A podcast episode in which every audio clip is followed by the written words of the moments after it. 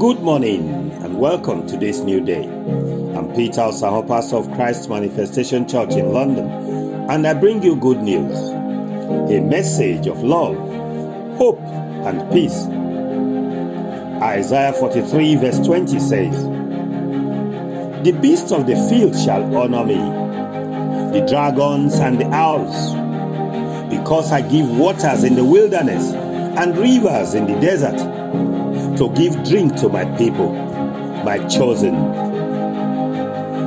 We truly cannot give anything to God except honor. Even the beasts, although they own nothing, they do honor God. Because the earth and everything in it belongs to God, we can only worship and honor Him with our lives and the things that we have. Honoring God is about how we bring things to Him. It shows how we view and relate to God. When we honor God, our vats, our joy, and our supply will always be full. So, how should we honor God? How should we honor God with our lives, our possession, our service, and all the things that we bring to Him? Firstly, by bringing them with the mindset that He enabled us to have them, and that without Him, we would not have any of these things. A mindset that we are dedicating them to Him first and foremost in appreciation. Secondly, by freely and cheerfully bringing a generous portion of what we own and value to God.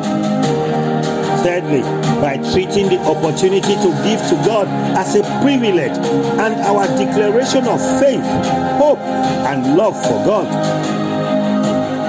In so doing, we will please God, we will honor God, and we will never lack. Beloved, God wants to, us to honor Him with all that we have by humbly putting Him first in everything. God's ways enable us to have the mind of Christ and to take hold of His blessings. Knowing that we do not give to God, but rather we honor and appreciate Him, we remain humble no matter how much offering or sacrifice we bring to Him. Today, may you receive grace to always honor God and truly worship Him with your life and your possessions, and to put Him first in everything. May you have all sufficiency in all things. In Jesus' name. Thanks for taking time to listen to this message.